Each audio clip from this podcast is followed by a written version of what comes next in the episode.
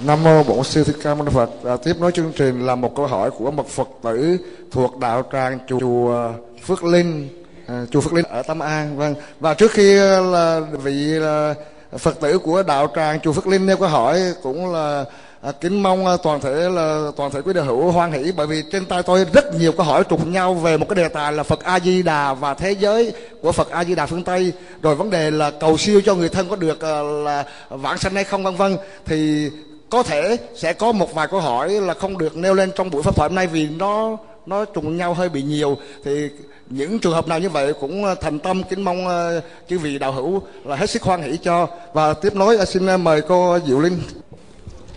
Dạ Nam Mô A Di Đà Phật. Con xin bạch Thầy, Xin Thầy giúp cho con hiểu một, bốn câu hỏi sau đây ạ. À. Xin Thầy nghe. Mẹ con đã mất. Con nghe sư và một số phụ nữ Phật tử bảo với con là, Nên đem bài vị của mẹ vào chùa thờ cúng. Khi cúng cơm và ngày kỵ, nên cúng ở chùa. Nhưng con tự nghĩ, Tại sao mẹ con chết ở nhà Mà lại cúng ở chùa? Vậy mẹ con có được hưởng hương quả đó không? Bạch thầy, con xin hỏi tiếp câu hỏi thứ hai. Nhà con có người bệnh nặng? Con vào chùa hỏi các sư.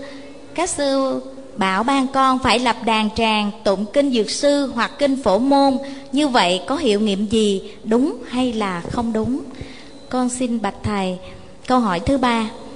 Người chết rồi chôn được mát mẻ Mới được siêu thoát Còn người thiêu nóng nảy không siêu thoát được. Xin Thầy cho con biết đúng hay sai. Dạ thưa Thầy, bạch Thầy câu hỏi thứ tư. Nếu người thân bị chết ngoài đường, Vậy khi cúng cầu siêu ở các chùa Hoặc lập đàn tràng cầu siêu ở nhà, Vậy người thân của con có được về dự hay không? Con xin Thầy hoan hỷ giúp con bốn câu hỏi trên. Kính chúc sức khỏe Thầy. Nam Mô A Di Đà Phật. Thứ là một mà thành bốn, nên tạm gọi là bốn trong một. Tuy nhiên nội dung hỏi à, nó có ý nghĩa cho nên không được gọi là tham. câu một và câu bốn có nội dung à, tương tự với nhau. Tại sao à, quý thầy lại có à, khuynh hướng là khích lệ chúng ta tổ chức các khóa lễ cầu siêu ở chùa mà không ở cái nơi mà có những cái tình cảm đẹp, nơi mà người ta đã từng sống hay là từng chết? Ví dụ ngôi nhà hay là người ta đã sống là ở ngoài đường. Lý do gồm có ba. Thứ nhất, như chúng tôi nói lúc đầu, lễ cầu siêu của phật giáo là mong được siêu thoát chứ không phải mong về nhà mà nhà đó là cái nơi nó có quá nhiều tình, tình cảm đẹp. Ví dụ à, người mẹ từng chăm sóc con ở cái giường. Mà bây giờ đứa con mà đứng ở cái giường mà khóc thì người mẹ mà chưa được siêu đó dễ động lòng lắm. Hoặc là nếu người mẹ đó là một nhà giáo đã từng à, sống và hạnh phúc ở bên cái bàn làm việc của bà có mặt ở ngay cái bàn làm việc đó thì tất cả những cái kỷ niệm đó nó được trỗi dậy lên lần thứ hai và nhiều lần sau và nếu người mẹ đó là một người à, mang lại hạnh phúc cho gia đình thông qua cái bếp, tức là nấu ăn, thì hiện hữu của bà ở ngay cái bếp sẽ làm cho bà không thể nào quên hết những cái tình cảm mà bà đã từng chăm sóc cho những người thân thương của mình.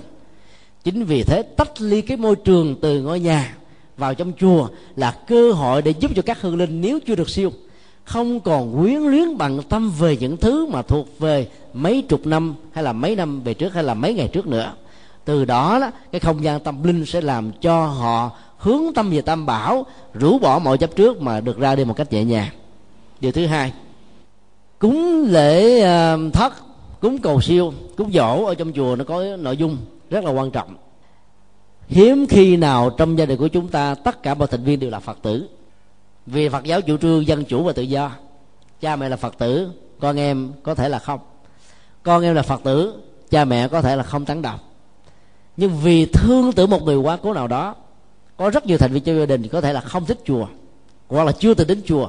Nhân dịp cúng dỗ, cúng thất, cúng cầu siêu này, họ có cơ hội, có mặt được ở một ngôi chùa, nghe được thầy chủ trì hay là sư cô chủ trì thuyết giảng, khích lệ, hướng dẫn, gieo được các hạt giống đầu đề hay là những hạt giống ban đầu, thì điều đó sẽ làm cho người đó sẽ có cơ hội trở thành phật tử ở hiện tại và trong tương lai nếu trong bảy tuần thất, các vị trụ trì có nội dung, có phương pháp hướng dẫn, thì sau 49 ngày, người đó trở thành phật tử là một cơ hội rất quý báu. Cho nên cúng dỗ và cúng mọi thứ tại chùa là để giúp cho những người thân của mình trở thành phật tử, hoặc đã là phật tử rồi, thì gieo thêm tính tâm ngày càng rộng và lớn nhiều hơn. Điều thứ ba, cúng ở ngoài đường đối với những tai nạn giao thông nó tốt trong những cái buổi cúng đầu. Và nó càng có hỗ trợ trong những buổi cúng sau là ở tại chùa. Vì thường cái người chết không muốn thừa nhận cái chết diễn ra với mình là một sự thật.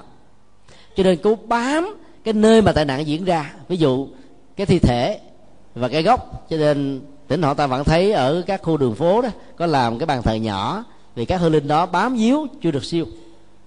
Do đó ta phải thỉnh về để cho họ không còn bám víu nữa, mà ở trong cái không gian tâm linh của ngôi chùa một ngày bốn thời kinh, ba tháng ăn cơ thiết hạ, về mùa hè đến sáu thời kinh. Không gian tâm linh này sẽ làm cho người đó dễ dàng nghe và sớm hiểu rõ vô thường, vô ngã, tiêu giao miền tịnh cảnh thác hóa chính đài sen, nghiệp dứt chúng ba đường, làm mà con phật pháp. Hơn là để họ được thờ ở trong bàn thờ ở ngoài đường.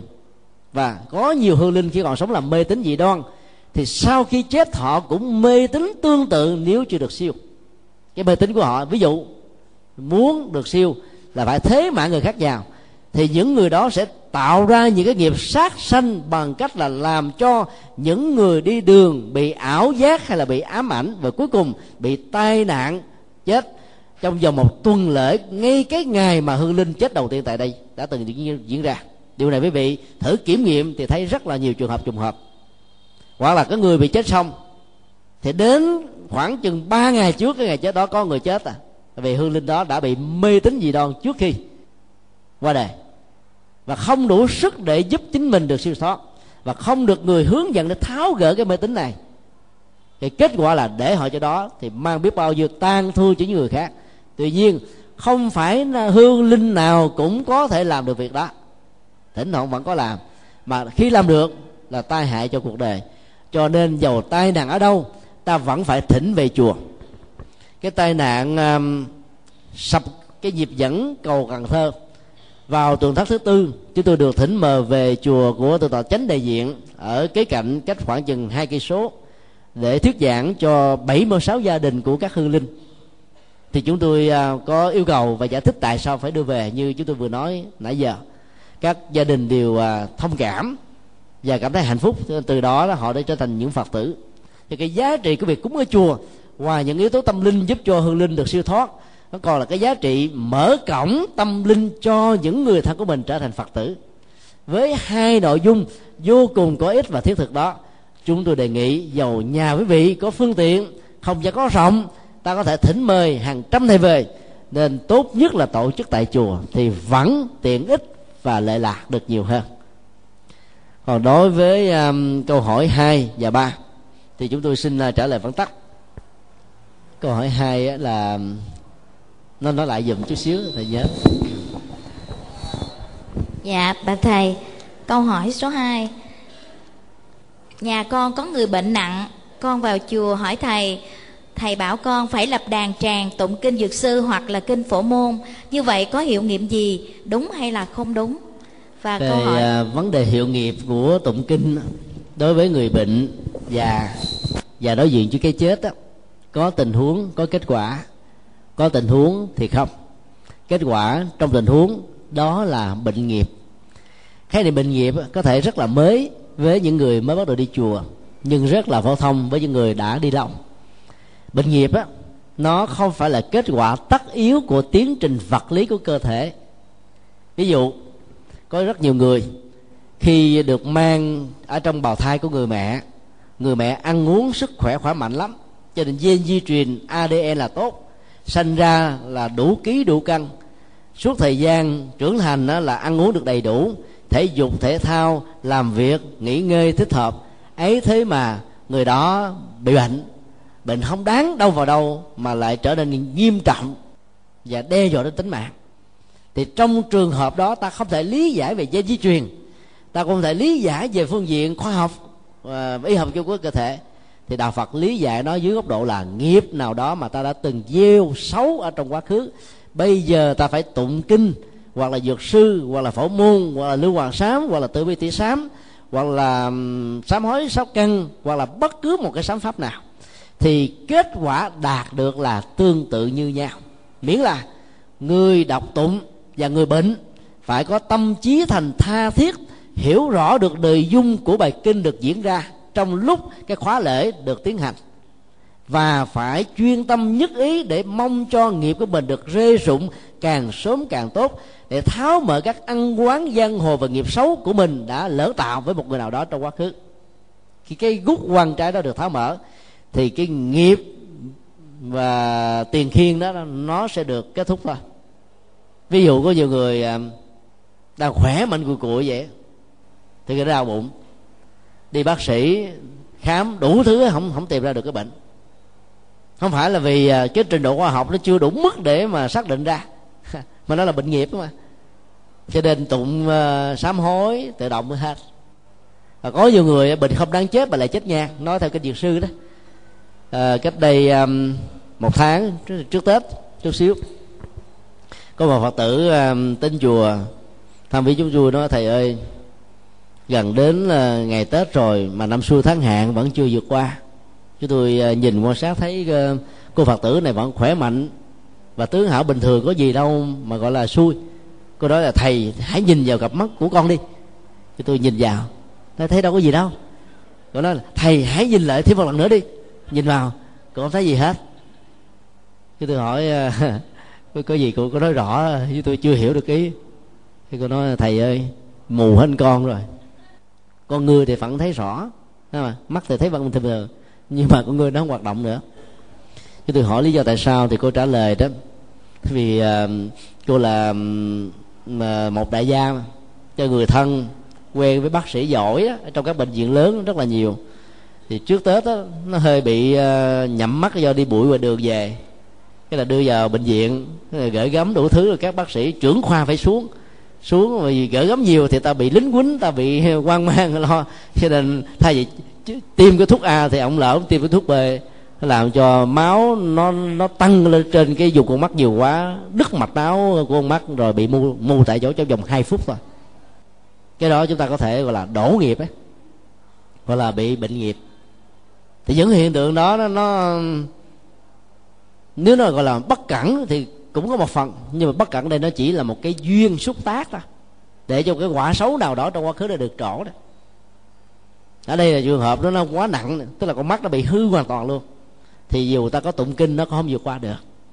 Nó có thể kết thúc cái nghiệp quan trái ví dụ cái người nào đó đã từng đi móc mắt đó là hàng trăm uh, con người nào đó bây giờ thay vì phải bị nhiều lần thì bây giờ bị một lần rồi mình sám hối nghiệp thì những cái lần khác nó không còn nữa nó được trôi qua ở mức độ tương đối của nó. Cho nên à, tụng các cái nghi thức cầu an và sám hối đó có thể có khả năng tháo gỡ các cái nghiệp mà bản chất của nó tạo ra một cái bệnh người ta không lý giải được về phương diện khoa học. Nhưng hiện tượng này rất ít. Cho nên đừng nên lý giải mọi thứ diễn ra là bệnh nghiệp hết. Còn tình huống thứ hai đó là nó là những cái loại bệnh vật lý thông thường. Thì thường bệnh đó, vật lý nó có liên hệ đến tâm lý của chúng ta hết á. Có nhiều người đó lo quá sanh bệnh bệnh ít đó, trở thành bệnh nhiều. Thì khi mà mình nằm ở trên giường bệnh là mình được thư giãn nghỉ ngơi rồi.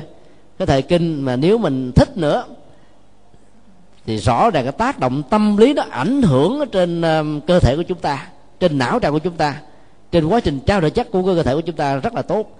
Cho nên chúng ta cảm thấy thoải mái hơn nhẹ nhàng hơn thư thản hơn. Thì sau thời kinh đó mình cảm thấy bớt đi vài chục phần trăm.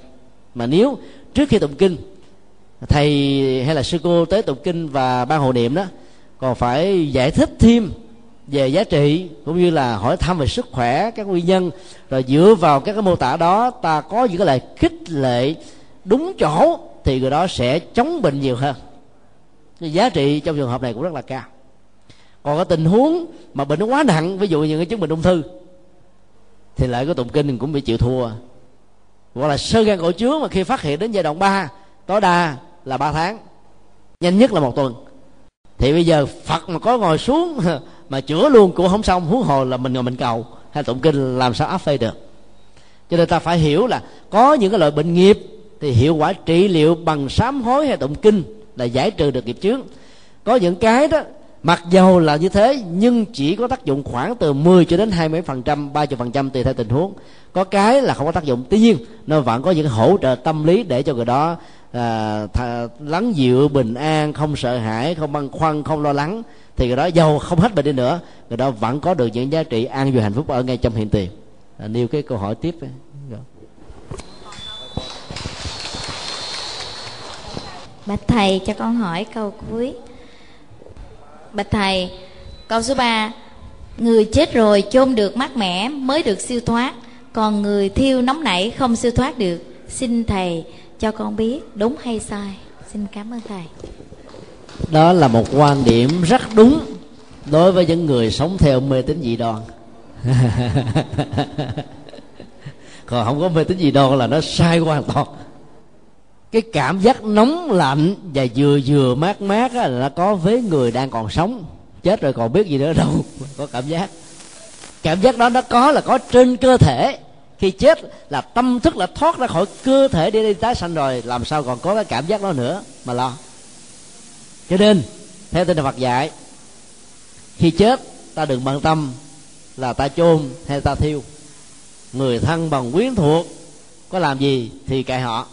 Nếu người nào kỹ lưỡng có di chúc à, để thiêu thiêu xong đem cốt vào trong chùa hay là chôn là chôn ở trong nghĩa trang của chùa thì sau khi đặt để di chúc xong rồi thì đừng nên bận tâm và theo dõi xem coi lời di chúc của mình có được thực hiện hay là không. Ai quá bận tâm lo lắng như thế thì sẽ bị dướng dính vào rất nhiều cái tình trạng có thể là không được siêu.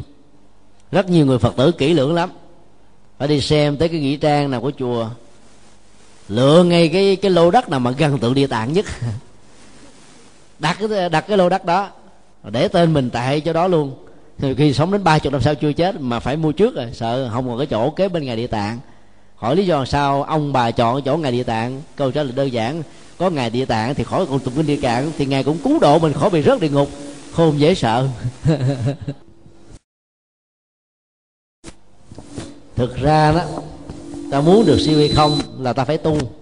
Tu mỗi ngày, mỗi giờ, hàng năm, hàng tháng.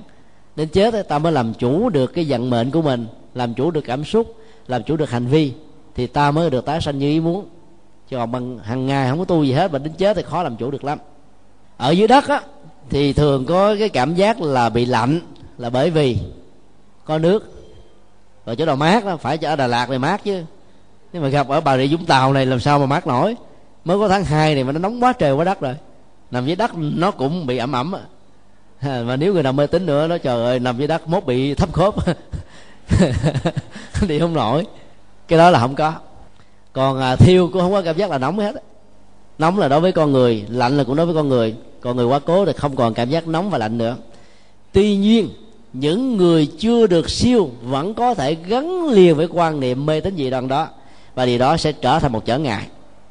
Cho nên chúng tôi muốn đề nghị là lỡ mà người thân của chúng ta có viết di chúc hoặc là di chúc bằng miệng trước tất cả những người còn lại bao gồm con cháu rằng sau khi tôi chết á, tất cả gia đình hãy thiêu tôi rồi để cho cốt ở trong chùa thì cố gắng mà làm theo vì người đó có thể sợ sợ lạnh.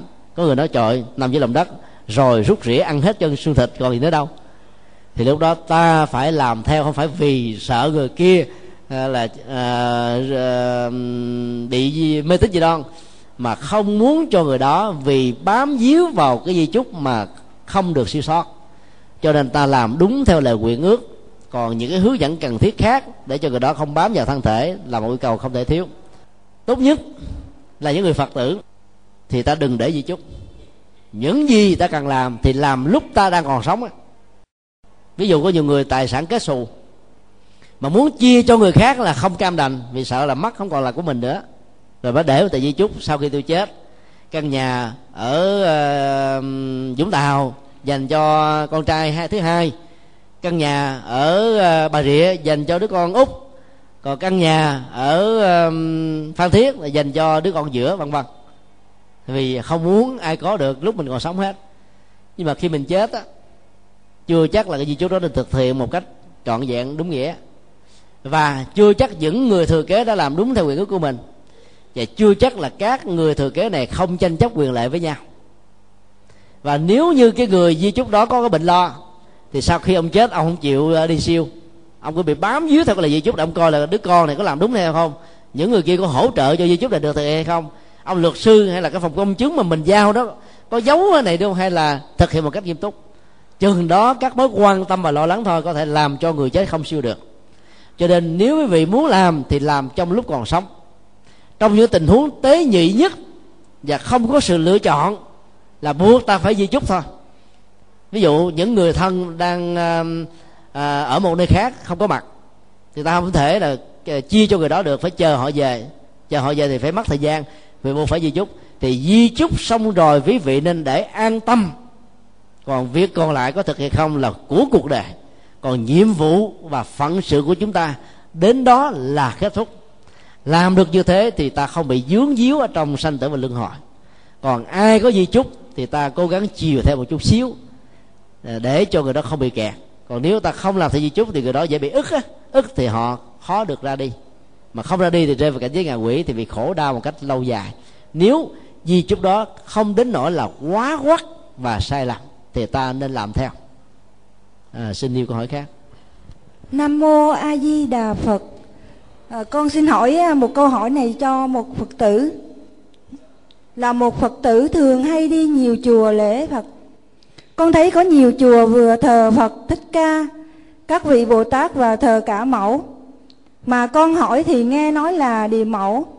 Vậy xin thầy hoan hỷ giảng cho biết là một phật tử đã thọ tam quy ngũ giới thì đi các chùa có thờ địa mẫu và tụng kinh địa mẫu có được hay không? Linh căn là gì? Con cúi đầu đảnh lễ và cảm ơn thầy. Chúc thầy thân tâm thường an lạc. Nam mô a di đà phật. Trong à, các lễ quy y tức là ngày mà chúng ta phát nguyện làm phật tử thì khi mà vị giới sư truyền trao cái ngôi tâm linh đầu tiên cho chúng ta nó luôn luôn có hai vế. Nhưng phần lớn rất tiếc đó, là lễ truyền quy y đó, nó bằng chữ hán, cho nên các phật tử lại không nhớ, do vì không nhớ cho nên đã làm sai. Quy y phật, đó là vế một. Vế thứ hai là bất quy y thiên thần quỷ vật. Khi con đối diện trước ngài, hiểu rõ được giá trị tâm linh mà ngài đã đi qua, con tình nguyện từ nay cho đến trọn đời nhận đức phật làm thầy, thì con sẽ không còn thờ thượng đế thần linh, các phật và bất cứ một cái ngôi vị nào ở trong cuộc đời này nữa. Quý vị có thể hiểu, trời ơi, ông phật có vẻ ông thì độc đoán quá ha. Làm đệ tử ổng rồi, không được chơi với ai hết. Chơi các thần linh tốt lắm chứ, các thần linh gia trì hộ niệm mình mà. Hiểu như thế là lại càng sai lầm thêm một lần nữa.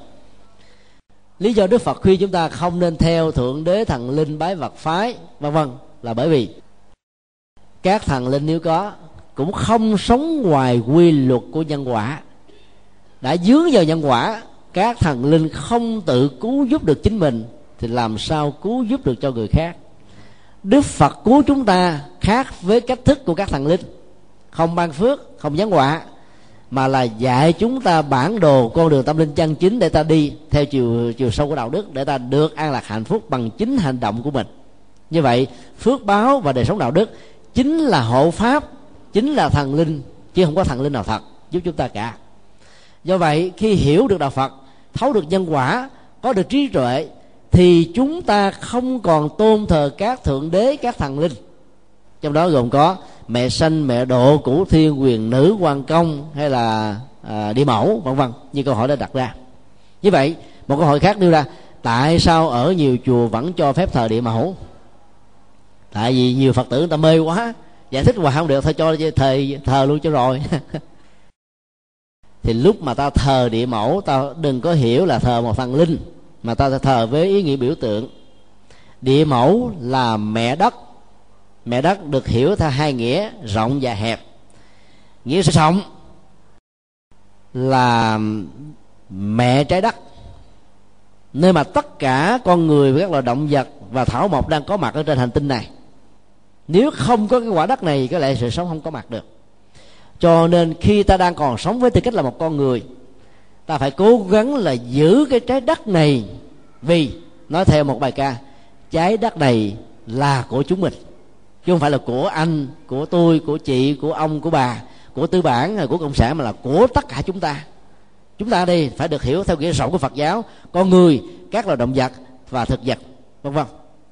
Như vậy thờ mẹ đất có nghĩa là ta thờ cái hệ thống sinh thái để cho hiện tượng hâm nóng toàn cầu không có mặt. Vì nếu đó đi diễn ra, thì trong vòng 50 năm nữa, hai cực nam và bắc ở trái đất này sẽ tan băng tuyết hết, thì hai phần ba của nam châu sẽ ngập tràn trong biển nước và cái chết cũng theo đó mà có. Đó là một nạn đại hồng thủy mà các khoa học gia ngày nay đã lưu tâm chúng ta cho nên, thờ địa mẫu theo ý nghĩa triết lý của nhà phật. Như thế là ta sống hài hòa với thiên nhiên, tôn trọng với thiên nhiên, bảo hộ thiên nhiên. Vì ta biết rằng thiên nhiên là cái nguồn cung cấp sự sống cho con người và dạng vật. Đó là cách biết ơn một cách có hiệu quả nhất. Ở ý nghĩa hẹp hơn, mẹ đất là mẹ việt nam. Tức là đất nước việt nam là mẹ của tất cả những con người thuộc về dòng giống con rồng cháu tiên như vậy, dù ở phương trời nào, dù với cái tư cách xã hội gì, nam hay là nữ, lớn hay nhỏ, ta phải biết quý trọng đất nước việt nam thân yêu của mình. Đó là tinh thần uống nước do nguồn, một trong tứ trọng ăn mà đức phật đã dạy. Và đạo hòa hảo, tứ sơ hiếu nghĩa đã sử dụng lại học thuyết tứ ăn này, như là một cái phương tiện đưa vào trong xã hội để đạo phật gần gũi quần chúng hơn. Thì cái ơn tổ quốc đó chính là mẹ việt nam. Mẹ việt nam đó phải được hiểu về cái nghĩa rộng, không bị lệ thuộc vào cái ý thế hệ chính trị. Cái ý thế hệ chính trị rồi phải trôi qua, theo từng giai đoạn lịch sử. Nhưng mẹ việt nam là vĩnh hằng. Cho nên ta phải có tinh thần yêu nước, phụng sự xã hội, phụng sự quốc gia, để ta góp phần xứng đáng và làm được như thế. Ta mới thật sự là một người phật tử chân chính. Nếu một người phật tử nào đó tôn thờ địa mẫu dưới hai ý nghĩa là mẹ trái đất tức là mẹ hành tinh qua hệ thống sinh thái và mẹ việt nam dưới nghĩa là yêu tổ quốc yêu quê hương và yêu đồng bào. Thì điều đó đức phật chẳng những không cấm tăng ni chẳng những không có uh, ra này mà còn tán dương hoặc khích lệ chúng ta nhiều hơn nữa. Vì điều đó có lẽ cho tất cả chúng ta. Còn thờ mẹ địa mẫu như là một vị thần linh bảo hộ cho sự sống bảo hộ cho gia đình, bảo hộ chúng ta như là một vị thần tài hay là thổ địa, thì điều đó là sai hoàn toàn và mê tín dị đoan, ảnh hưởng từ nền. Đó là hai cách hoàn toàn khác nhau. Nói tóm lại, là người phật tử khi phát tâm trở thành đệ tử của phật rồi, ta mạnh dạng không nên thờ các vị thần linh nữa. Một câu hỏi khác quý vị có thể đặt ra, như vậy chúng tôi phải xử lý thế nào nếu trong nhà lỡ có thờ hình ảnh tượng của các ngày đó thì sao? Câu trả lời rất đơn giản. Quý vị hãy giao cho chùa làm thế công việc đó, đem ảnh tượng của các vị thần đó đến gửi cho các chùa. Các chùa sẽ tụng kinh rồi đốt đi. Quý vị sẽ không bị tổn phước đức gì cả. Trên thực tế, việc làm đó không hề bị tổn phước báo và nó làm tăng trưởng trí tuệ về nhân quả làm cho chúng ta sống có trách nhiệm về đạo đức của bản thân mình nhiều hơn. Hơn là lệ thuộc, mê tín vào các thần vốn không có thật. Đó là tinh thần truyền thống mà đức phật đã dạy. Và ta là phật tử phải mạnh dạng như thế. Đạo phật sẽ giữ được các nhà khoa học, các thành phần trí thức trong xã hội tán dương là vì cái chất liệu khoa học và cái giá trị nhân quả thiết thực như vừa nêu. Cho nên chúng tôi mong sao quý phật tử mạnh dạng thờ phật không phải với tư cách là thượng đế, vì ngài là một nhân cách vĩ đại trong các nhân cách, là vĩ nhân trong các vĩ nhân, là thiên tài trong các thiên tài, là nhà tâm linh lớn nhất trong lịch sử tâm linh của nhân loại. Học ngài để trở thành ngài trong tương lai. Học phật là để trở thành phật ở trong tương lai. Cũng giống như búp sen sẽ trở thành hoa sen. Đó là niềm tin và đó cũng là chiều sâu tâm linh mà đức phật đã dạy. Xin yêu câu hỏi khác nam mô bổn sư thích ca mâu ni phật. Có lẽ đây là câu hỏi rất hay. Đối với là nguyên chánh là câu là câu hỏi hay nhất từ buổi pháp thoại hôm nay của một phật tử uh, chùa ở thị xã bà rịa. Câu hỏi như sau. Ngày xưa khi thái tử tất đạt đa con của đức vua tịnh phạn xuất gia đi tu vào rừng núi để tu mà đắc đạo. Ngày nay hầu hết chư tôn đức tăng ni cũng xuất gia à, và xây dựng chùa to thất lớn, nương tựa vào các chùa chiền từ viện để tu, thì có khác gì không? Và có thành tựu viên mãn trên con đường tu hành như đức phật bổn sư thích ca mâu ni không? Con xin cảm ơn thầy. Nam mô bổn sư thích ca mâu ni phật.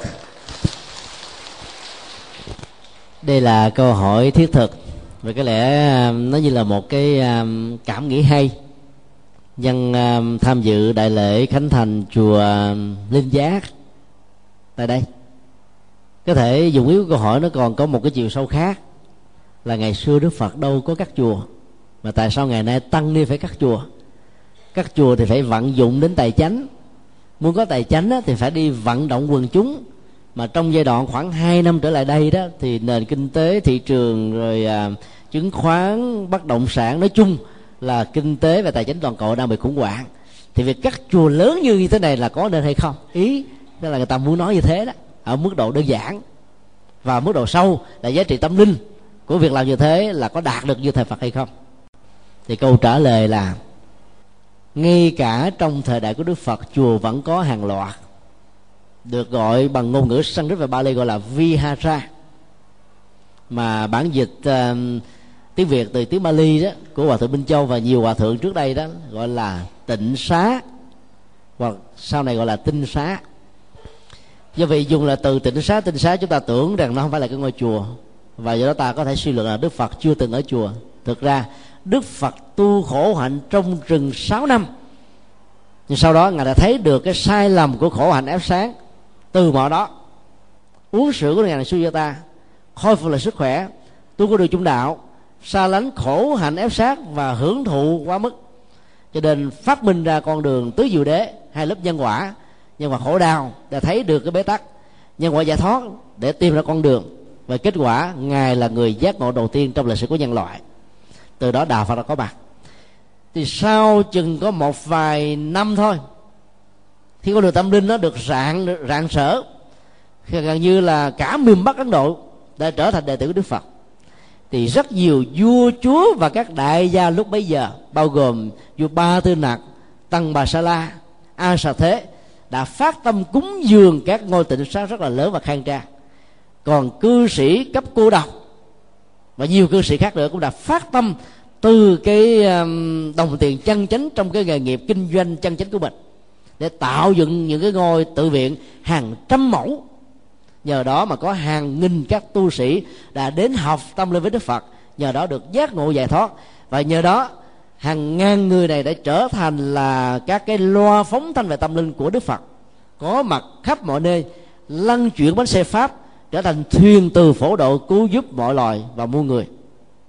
Giờ đó, đạo phật không bao giờ đi theo cái hướng cực đoan. Nói một cách khác là chùa chiền, nếu được hiểu như là một chiếc thuyền, thì thuyền đó không phải là thuyền du lịch để hưởng thụ, để ngắm trăng, để làm cảnh, để ăn uống, để đi chơi, mà là để cứu giúp người bờ bên này sang bờ bên kia. Các ngôi chùa có mặt lớn, nhỏ, vừa cũng mang cái chức năng tâm linh và đạo đức đó. Dân gian việt nam, và đặc biệt là bài thơ của hòa thượng miễn giác đã từng nói, mái chùa che chở hồn dân tộc nếp sống muôn đề của tổ tông. Tại vì ngày xưa đó, ngôi chùa thời đức phật. Mà bây giờ các nước phật giáo nam tông như lào, thái, campuchia, ấn độ, tích lan và miến điện đều còn. Ngôi chùa là trung tâm văn hóa, là trung tâm giáo dục, là trung tâm sinh hoạt, là trung tâm của các cái lễ hội. Hầu như là những hoạt động lớn trong cộng đồng đều được diễn ra tại chùa cho nên hình ảnh của ngôi chùa, ngoài giá trị tâm linh, nó còn gắn bó, nhập thế với cuộc đời và giúp cho quần chúng. Cho nên việt nam có câu, đất vua, chùa làng, phong cảnh bục, đất thời nào là cũng của giai cấp lãnh đạo. Ngày xưa, trong chế độ quân chủ là của vua, bây giờ là của chính quyền.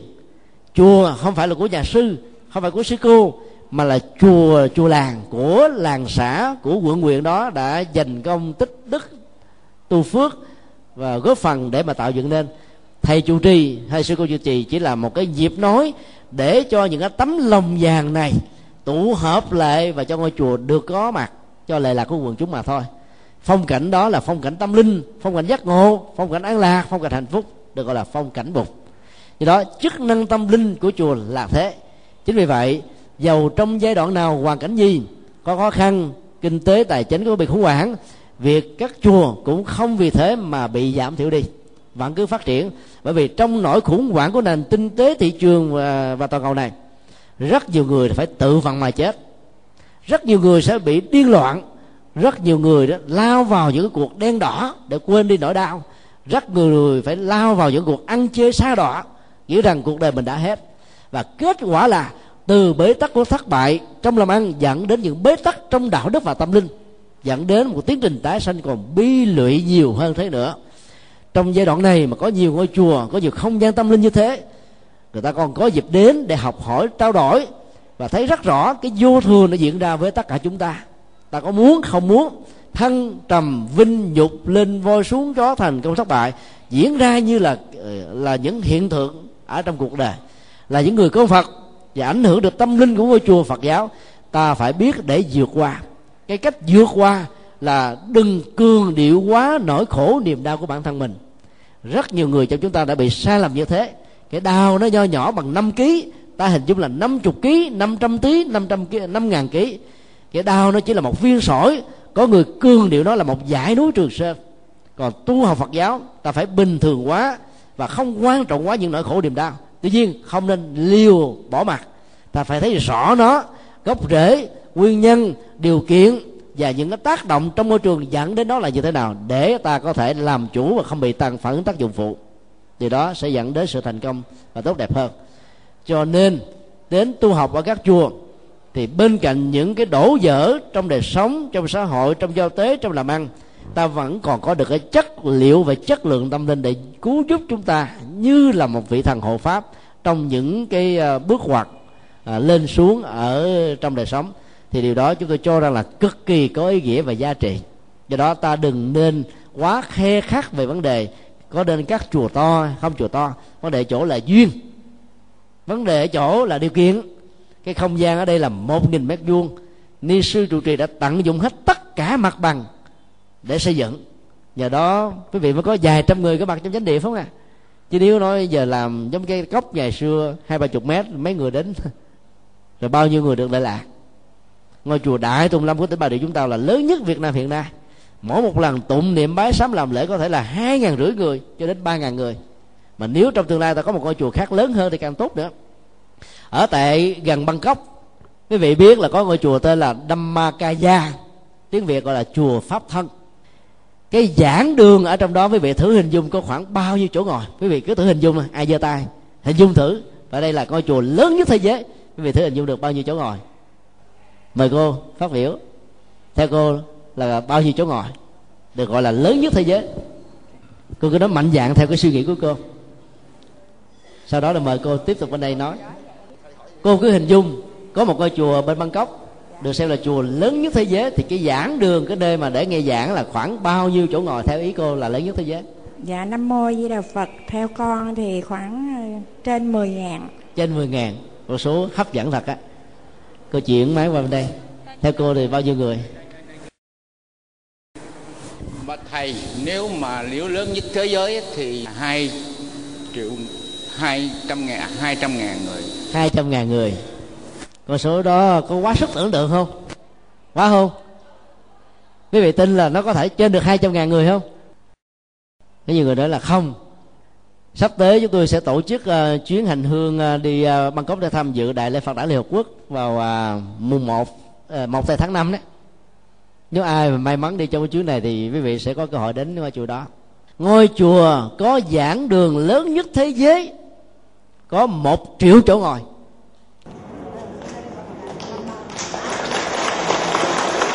Khoảng tháng 10 năm nay cái thiền đường ở trong ngôi chùa này là 500 nghìn chỗ ngồi. Trên một à, lô đất là khoảng 500 mẫu. Quý vị cái hình dung, nội cái hệ thống nhà vệ sinh, xin lỗi cái từ này hơi khiêm nhã chút xíu. Hệ thống nhà vệ sinh của chùa này không là tám ngàn bảy trăm mấy chục cái rồi. Cái chỗ ăn của nó là trên một triệu chỗ ngồi. Chỗ ăn không á? Hàng ngày quý vị đến là có khoảng vài chục người tu học cái ngày lễ lớn nhất tại đây đó là khoảng 2 triệu người tham dự. Không cần micro điều khiển, vẫn im phăng phắc. Hàng ngang, hàng dọc, hàng thẳng, hàng lui. Đâu vào đó thẳng tắp. Một sự im lặng chấn động cả à, những người có mặt. Đó là một cái phong cách tu tập hết sức lặng tự và đặc biệt.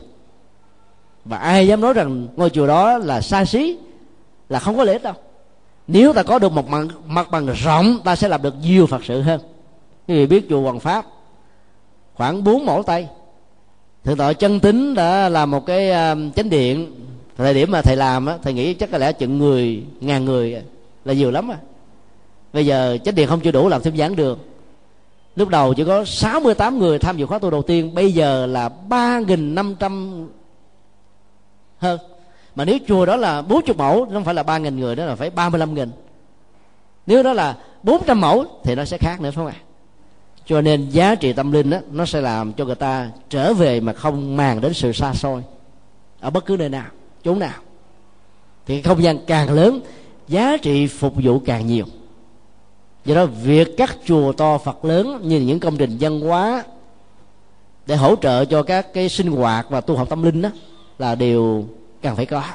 Tùy theo kiện tùy theo sự phát tâm và tùy theo các nỗ lực cộng nghiệp của chúng ta thì giá trị an vui hạnh phúc sẽ bắt đầu có mặt và hiện hữu trên cuộc đời này.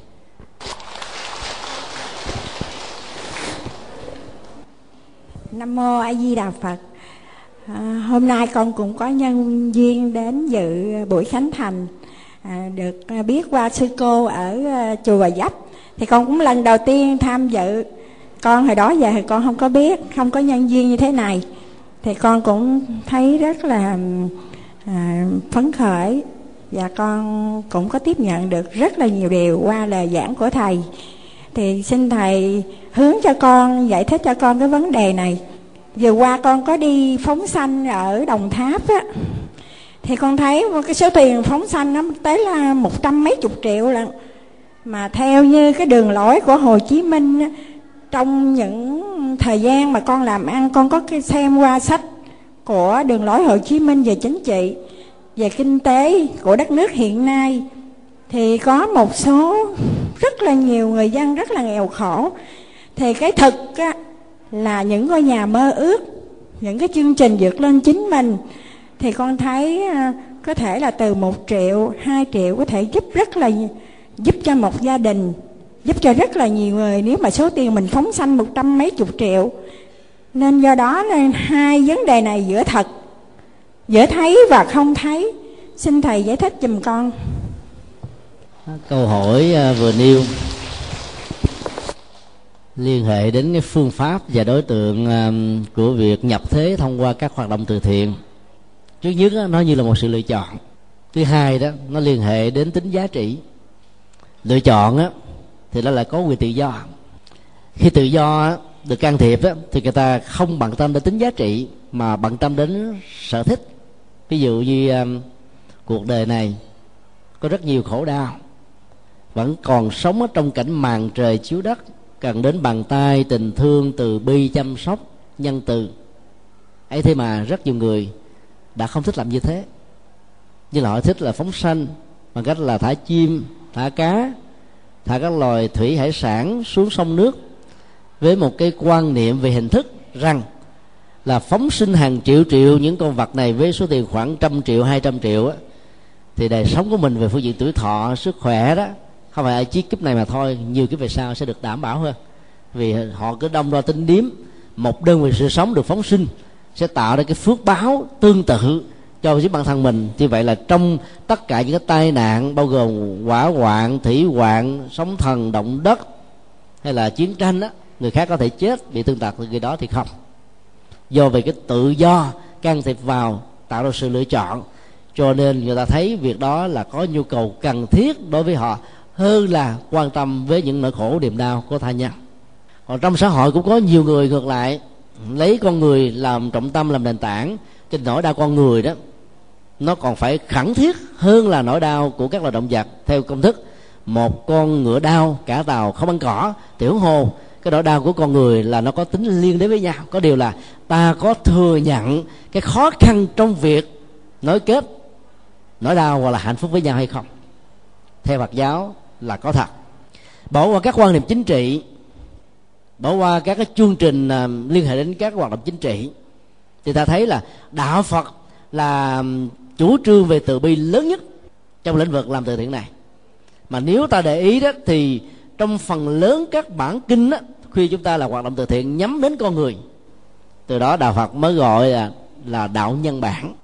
Và trong kinh 42 chương Đức Phật đã xác quyết một câu làm được thân người là khó và ở một bài kinh khác làm được thân người là quý hiếm.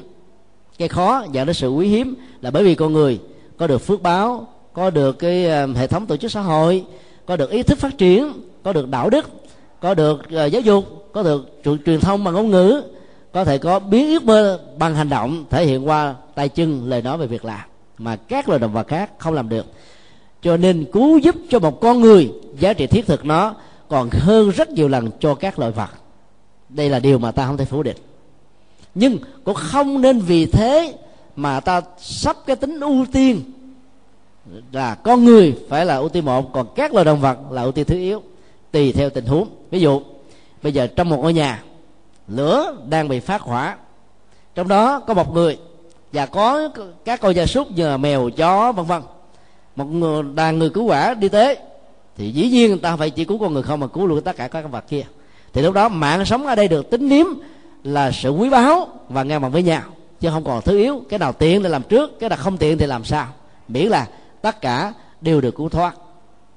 Thì trong tình huống đó, ta thấy việc quan niệm bình đẳng về mạng sống sẽ làm cho chúng ta nâng cái nhìn về từ bi ở mức độ cao hơn và sâu sắc hơn. Còn ở những tình huống khác thì mức độ ưu tiên có thể được đặt ra. Ví dụ, cá, ta không thả, không có nghĩa là nó sẽ chết hết. Ta thả rồi, không có nghĩa là nó sẽ được cứu thúc, vĩnh viễn và mãi mãi chúng sẽ được tiếp tục bị bắt, chim tiếp tục sẽ bị dân và đôi lúc những cái đó nó là khích lệ người ta, mưu cầu vào các nghề nghiệp để làm cho những loài này bị dân, bị bắt, bị bẫy, tiếp tục thêm thêm nữa. Thì cái hay và cái ông hay chưa chắc cái nào nó nặng hơn cái nào. Do đó, khi làm các hoạt động từ thiện, tốt nhất là vẫn phải làm với con người hơn là làm với các hoạt động vật chúng tôi ở Ấn Độ từ năm 1994 cho đến năm 2002 năm 94 chúng tôi đi thăm viếng bốn Phật tích. Thì thầy cho đến thời điểm đó, tại bốn Phật tích vẫn chưa có thói quen phóng sinh, thả vật. Tại vì người Ấn Độ, có khi nào họ bắt con vật nào đó mà phóng, có khi nào họ nhốt con cá nào đó mà thả. Thì đó đó không có nhu cầu. Các loài vật sống thiên nhiên gần gũi với con người và giá trị đời sống của nó được tôn trọng như là con người. Đó là một cái nền văn hóa tâm linh rất là cao. Nhưng kể từ khi các phái đoàn của trung quốc đài loan hồng kông macau và những nước ảnh hưởng truyền thống phật giáo đại thừa nhật bản việt nam triều tiên vân vân tới đây thì họ mang cá theo để phóng sinh thả giặc. Hoặc họ tới ấn độ rồi họ đặt người ta à, bán như thứ này. Từ đó họ đã có một cái thói quen mới. Những người nghèo lao vào những cái việc dân bắt bẫy để mà kiếm sống. Cho nên có những cái đặt hàng của chúng ta, có những cái nhu cầu chúng ta tạo cho người khác một cái nghề để mà sống. Nghề dân bắt bẫy là cái nghề tệ hại nhất, xấu nhất. Và cái hậu quả về sức khỏe và tuổi thọ cũng hết sức là nghiêm trọng. Do đó, nếu ta không có làm những việc này thì có lẽ là cũng ít ai làm. Còn một vấn đề khác được đặt ra ta không yêu cầu thì người khác cũng bắt. Bởi vì khi đã có ý niệm đó, người ta vẫn phải làm giống như một người để sống. Câu trả lời là, thấy ở đâu ta làm đó, chứ đừng có yêu cầu. Hay là hay là đặt hàng. Đặt hàng là có nghĩa là ra lệnh. Ra lệnh có nghĩa là làm cho một mạng sống đang sống sẽ trở thành chết. Như vậy làm đâu có kết quả thì ta phải làm tức thắc ví dụ tới chùa, lỡ có nhìn thấy một cái lồng chim thì ta thấy nỗi đau của các con vật này không được tự do. Ta phát tâm, thả liền. Không cần phải chờ ông thầy hay là sư cô tụng hết thời kinh. Nhiều khi là mua từ 8 giờ sáng, thời kinh đến 11 giờ trưa. Tụng xong rồi mở cửa ra, có nhiều con bay không nổi, vì cái lồng chim nó nhỏ. Nó bỏ da cho con chim, con này đè đầu cỡ cỡ con kia, nó đạp lẫn nhau cho nên cuối cùng ngạt thở mà chết, ngạt thở mà muốn chết. Thả ra không sống nổi nữa. Thì như vậy là cứu sinh mà lại trở thành là tạo ra cái chết cho nên khi quý vị muốn phóng sinh, thì gặp tình cờ mở lòng ra thả liền. Lúc đó quý vị chỉ cần thầm niệm trong đầu rằng là mong sau động tác thả mở này, các vị hãy bay về thế giới trời xanh. Có được cái giá trị tự do như quý vị đã từng có. Và kiếp sau, xin đừng làm các loài chim thú này nữa mà hãy trở thành con người. Để gặp được Phật, nghe pháp, trở thành con người nhân bản, đạo đức, phát huy các giá trị văn hóa thì hơn. Thì làm từ thiện phóng sanh trong những tình huống vừa nêu là tốt. Còn đi đặt hàng đặt 100 triệu cho người ta làm thì người ta phải, không có chỗ này, phải đi đặt chỗ kia. Không có chỗ kia thì ta phải tìm chỗ nọ. Cái đó là gián tiếp là lúc là không tốt. Còn về bản thân chúng tôi, vẫn đề nghị là chúng ta nên làm từ thiện cho con người. Vì đây là đạo lý căn bản và nhập thế của đạo phật. Còn các loại đồng phát là thứ yếu. Mặc dù gọi là thứ yếu, không có nghĩa là ta cha đạp nhân phẩm của chúng. Vì đạo phật dạy thể hiện lòng từ bi với muôn vật trong đó có các loài động vật và gia súc nói chung. Làm được như thế, thì phương diện nào ta cũng được trọn vẹn và thành tựu một cách viên mãn.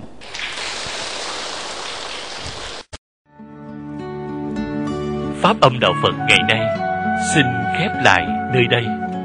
Quý vị muốn thịnh hoặc ấn tống các đĩa cd về đại tạng kinh việt nam, các kinh sách do thầy nhật từ biên soạn, các bài pháp thoại, các cd về âm nhạc phật giáo cũng như muốn đóng góp vào các hoạt động từ thiện của đạo phật ngày nay xin vui lòng liên lạc theo địa chỉ công ty trách nhiệm hữu hạn đạo phật ngày nay chùa giác ngộ số 92 đường Nguyễn Chí Thanh, phường 3, quận 10, thành phố Hồ Chí Minh, Việt Nam.